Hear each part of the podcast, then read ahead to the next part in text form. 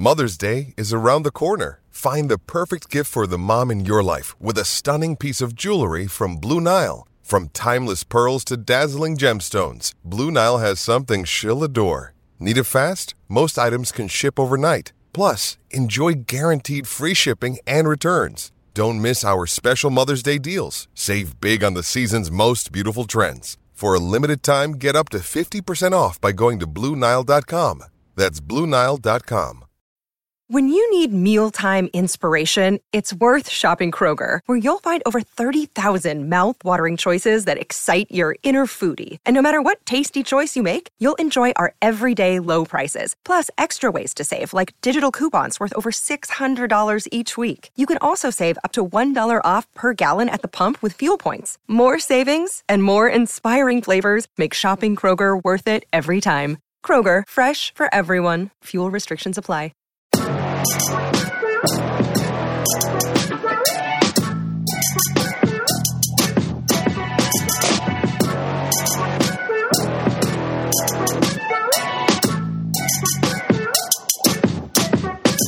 This is The Blackout, found on bellyupsports.com.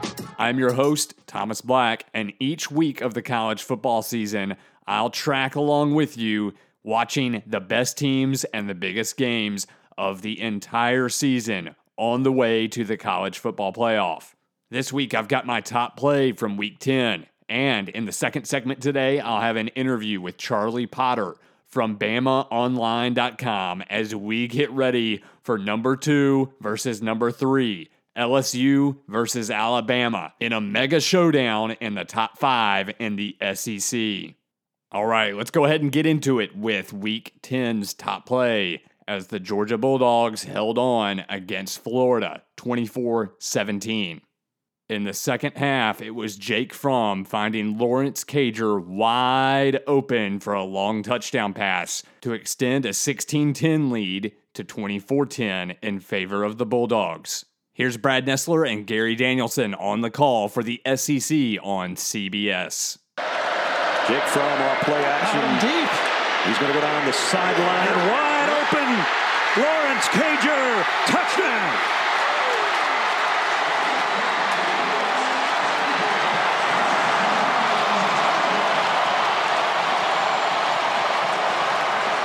Fifty-two yards for the Georgia score. That touchdown was enough separation for the Georgia Bulldogs as they ended the Florida Gators playoff hopes and placed themselves as the prohibitive favorite in the SEC East, lining up to meet either Alabama or LSU in a few more weeks. And this, of course, segues well into what we're going to be looking at here in Week 11. Which team between LSU and Alabama is going to take a serious step toward representing the SEC West in the championship game, likely against Georgia? Stick with me through the break, and I'll have Charlie Potter from BamaOnline.com with me to discuss this game and everything that it entails for this week and the college football playoff yet to come.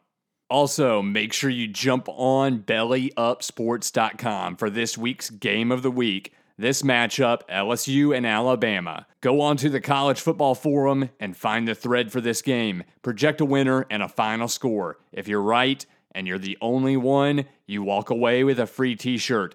If you're one of multiple people to get it exactly right, then everybody's names are thrown into a hat, and one person will be drawn to get the free t shirt from the Belly Up Sports Shop.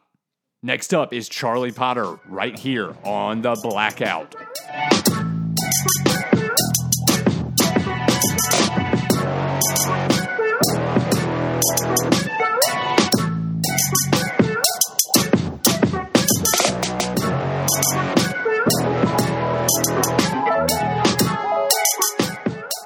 Welcome back to another segment of The Blackout. And now joining the show for the very first time, beat reporter from BamaOnline.com. We have Charlie Potter joining the show. Charlie, welcome to the show. How are you today? I'm good, man. People usually try to call me Porter. Uh, it happens more often than you think. now, as we look at the Alabama Crimson Tide and everything going on, there's certainly a lot to talk about. This week, the very first week of the college football playoff rankings here in 2019, Bama comes in at number three. If you had your way, is that about the right spot, or would you have Alabama somewhere else? I think three is what I expected it to be. Um, you, you you look at it, and LSU has played probably the toughest schedule of the the undefeated teams, and then Ohio State has looked like the most complete team. Uh, they've played really well on both sides of the ball. Um, I mean, everybody's documented what LSU has done offensively, what Alabama's done offensively, but when you have guys like uh, Chase Young on the defensive side of the ball, and, and the way that the the Buckeyes are playing uh, in that regard, I think you know them getting number one that doesn't shock me. I'm not sitting there just you know scratching my head about that. But you know, with with Alabama being number three, um, it's kind of weird. you always expect them to be, you know, one or two, and usually one more often than not. But um, I, I, think that as much as Nick Saban wants to say that, that he doesn't know anything about the rankings, that he doesn't watch them, I'm, I'm pretty sure he w- is well aware that they're number three, and that's probably a source of motivation for these players. Um, and they've tried to find any way to, to motivate them the last several years. And, um, you know, being number three shows that they still have work to do, shows that they shouldn't be complacent with being um, 8 um, 0 and entering the, the home stretch of the season. But um, I think that, you know, whenever the rankings came out, um, one, two, three made a lot of sense. Uh, I think, you know, uh, uh, it, it stands where if you're to, you know, knock Alabama for not playing anybody really, um, then Clemson might have been number four, but it's early. I mean, heck, the first ever uh, college football rankings had the Mississippi schools, Auburn and Florida State in the top four, so things can change. But uh, I think all in all, after watching that and waiting for it to start after the the Duke Kansas game, it I think that the committee got it right for the first week. With a week off and going back to that Arkansas game, it's been a while since we've seen Tua Tagovailoa at quarterback. What is his status, and what do you expect we see from the superstar quarterback on Saturday night?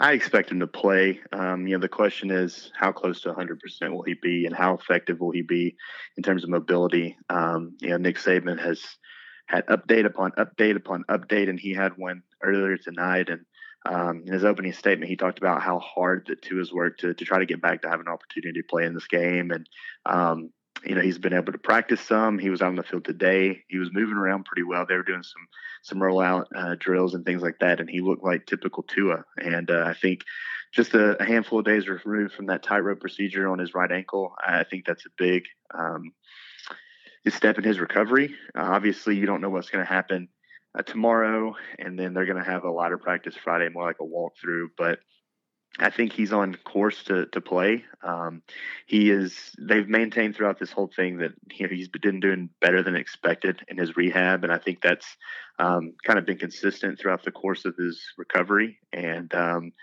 uh, you just with these, you never know what can happen. Um, he obviously has fewer days to recover than he did after the SEC championship game last year. He had 28 or 29 days uh, between the Georgia and Oklahoma games, and this one will be 20 days between uh, Tennessee and, and, LSU. So uh, fewer time. The good news is um, it is not his plant leg; it is the, actually the opposite leg. It's his right leg, and um, he was, you know, today moving pretty well. Um, you know, he's maintained. Nick Saban has that.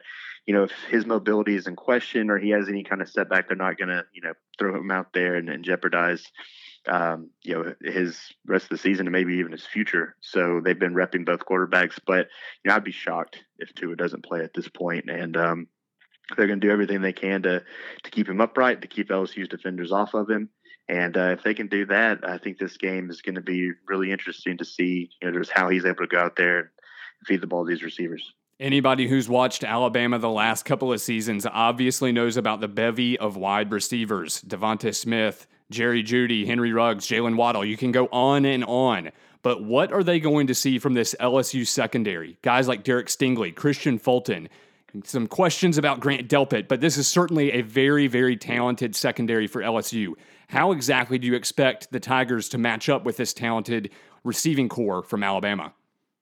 Yeah, it'll it'll definitely be their toughest test from a, a defensive backfield standpoint. And um, you know, actually, I actually asked Saban about Stingley tonight. I asked, you know, what impresses you about the entire secondary, but he talked all about number 24. And um, yeah, he was obviously a, a talented recruit. And uh, he Saban said he thought he was one of the best corners in the country, and he certainly hasn't disappointed. He hasn't played like a freshman. And um, I, I, think that on the edge, um, you know, they're going to match up pretty well with Alabama. The question, I think, just not only for LSU secondary, but Alabama secondary as well, is these teams don't have just two dudes; they have three, four dudes that are out there. So whoever's matching up in the slot, uh, playing what Alabama likes to call their star, their their nickelback role. So more likely than not, that'll be Shyheim Carter, the senior. Um, you know, whoever he's matched up against, that could be maybe a mismatch for for LSU because guys like.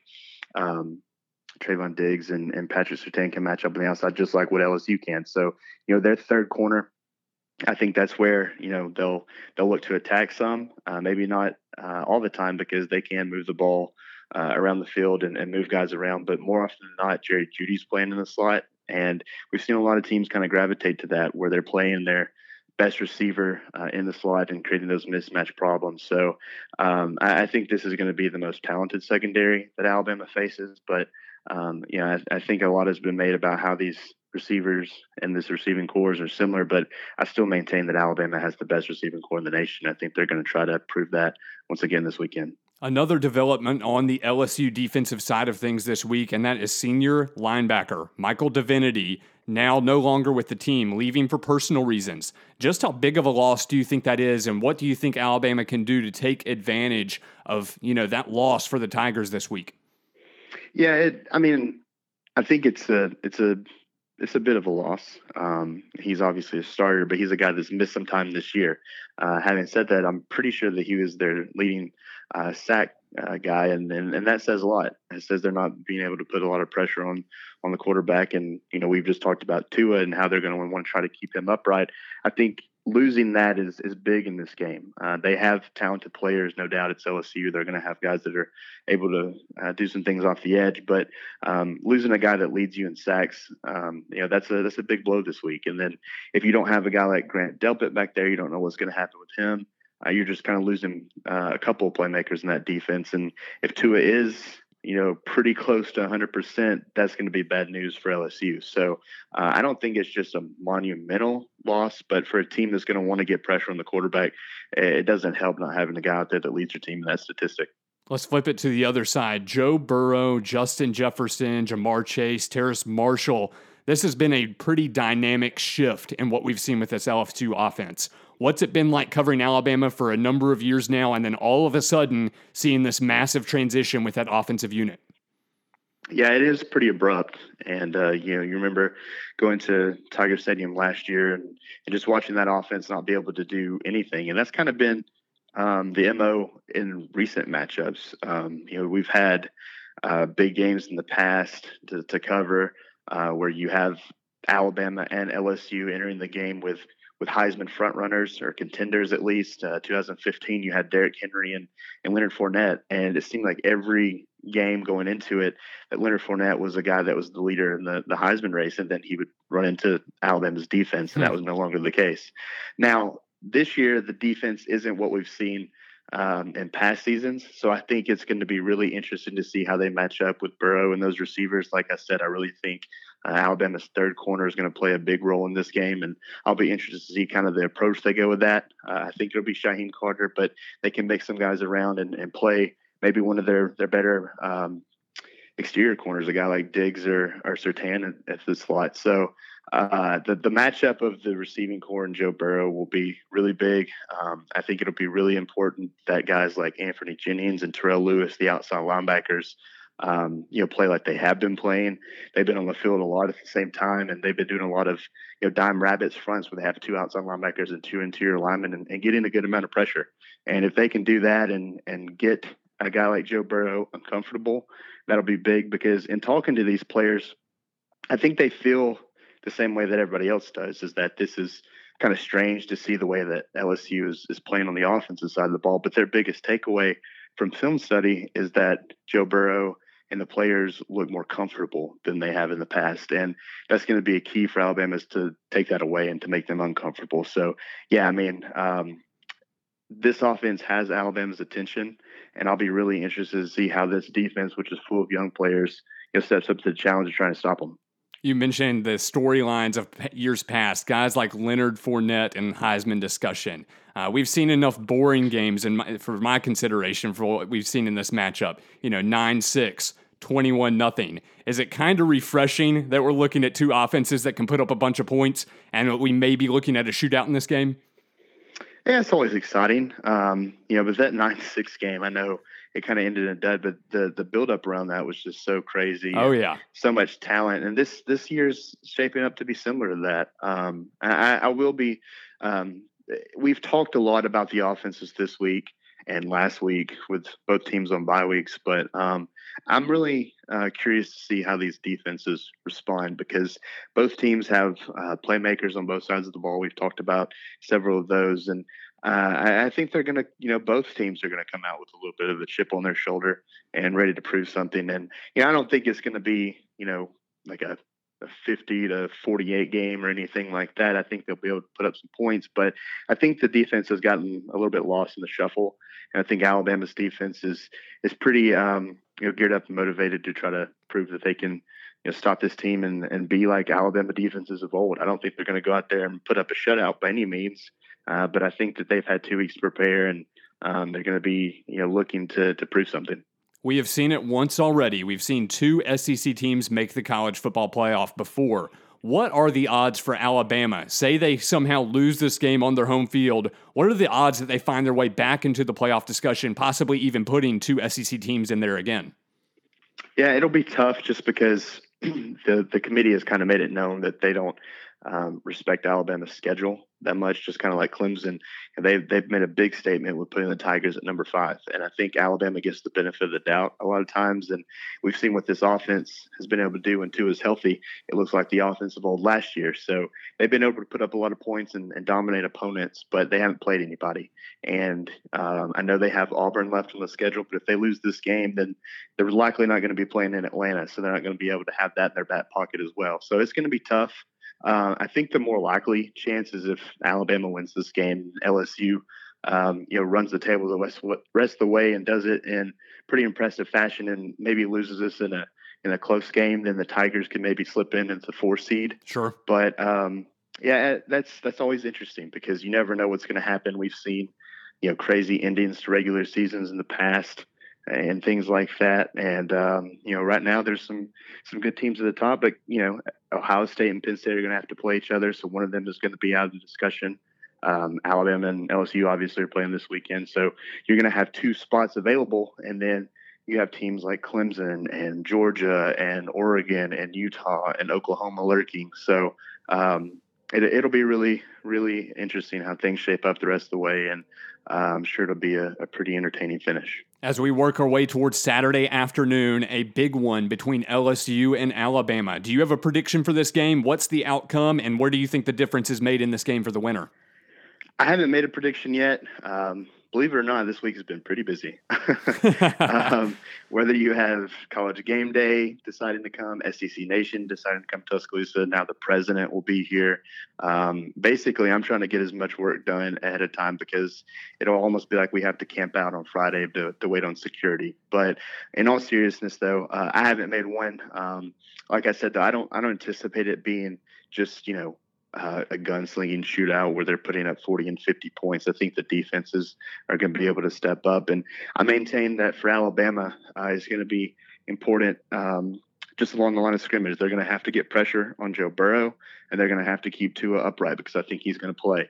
And uh, if they can do both of those things, I think they can walk away with a victory. And right now, I think they're six and a half, seven point favorite and uh, I would venture to say they can they can do that if, if they can keep Tua healthy and this defense can get some stops. And they've improved over the course of the year. Uh, they have a lot of young guys out there, but you know, they've gained some experience, and you know, some of the older guys are playing at a high level. Guys like Terrell Lewis, Trevon Diggs. So um, I'd expect Alabama to win this if Tua is healthy.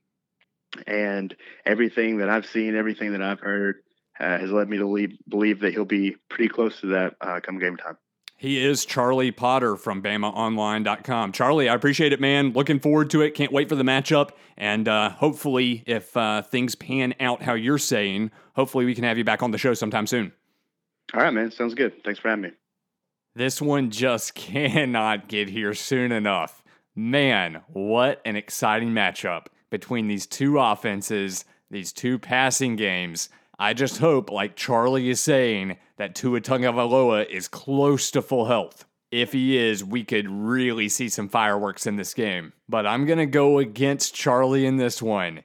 Give me the Tigers from Louisiana State, the win on the road in Tuscaloosa, with the difference in this one being LSU's secondary making a couple more plays than Alabama's against each of these talented receiving corps frankly, I think LSU's been the better team this year, justifiably why they're ranked ahead of Alabama.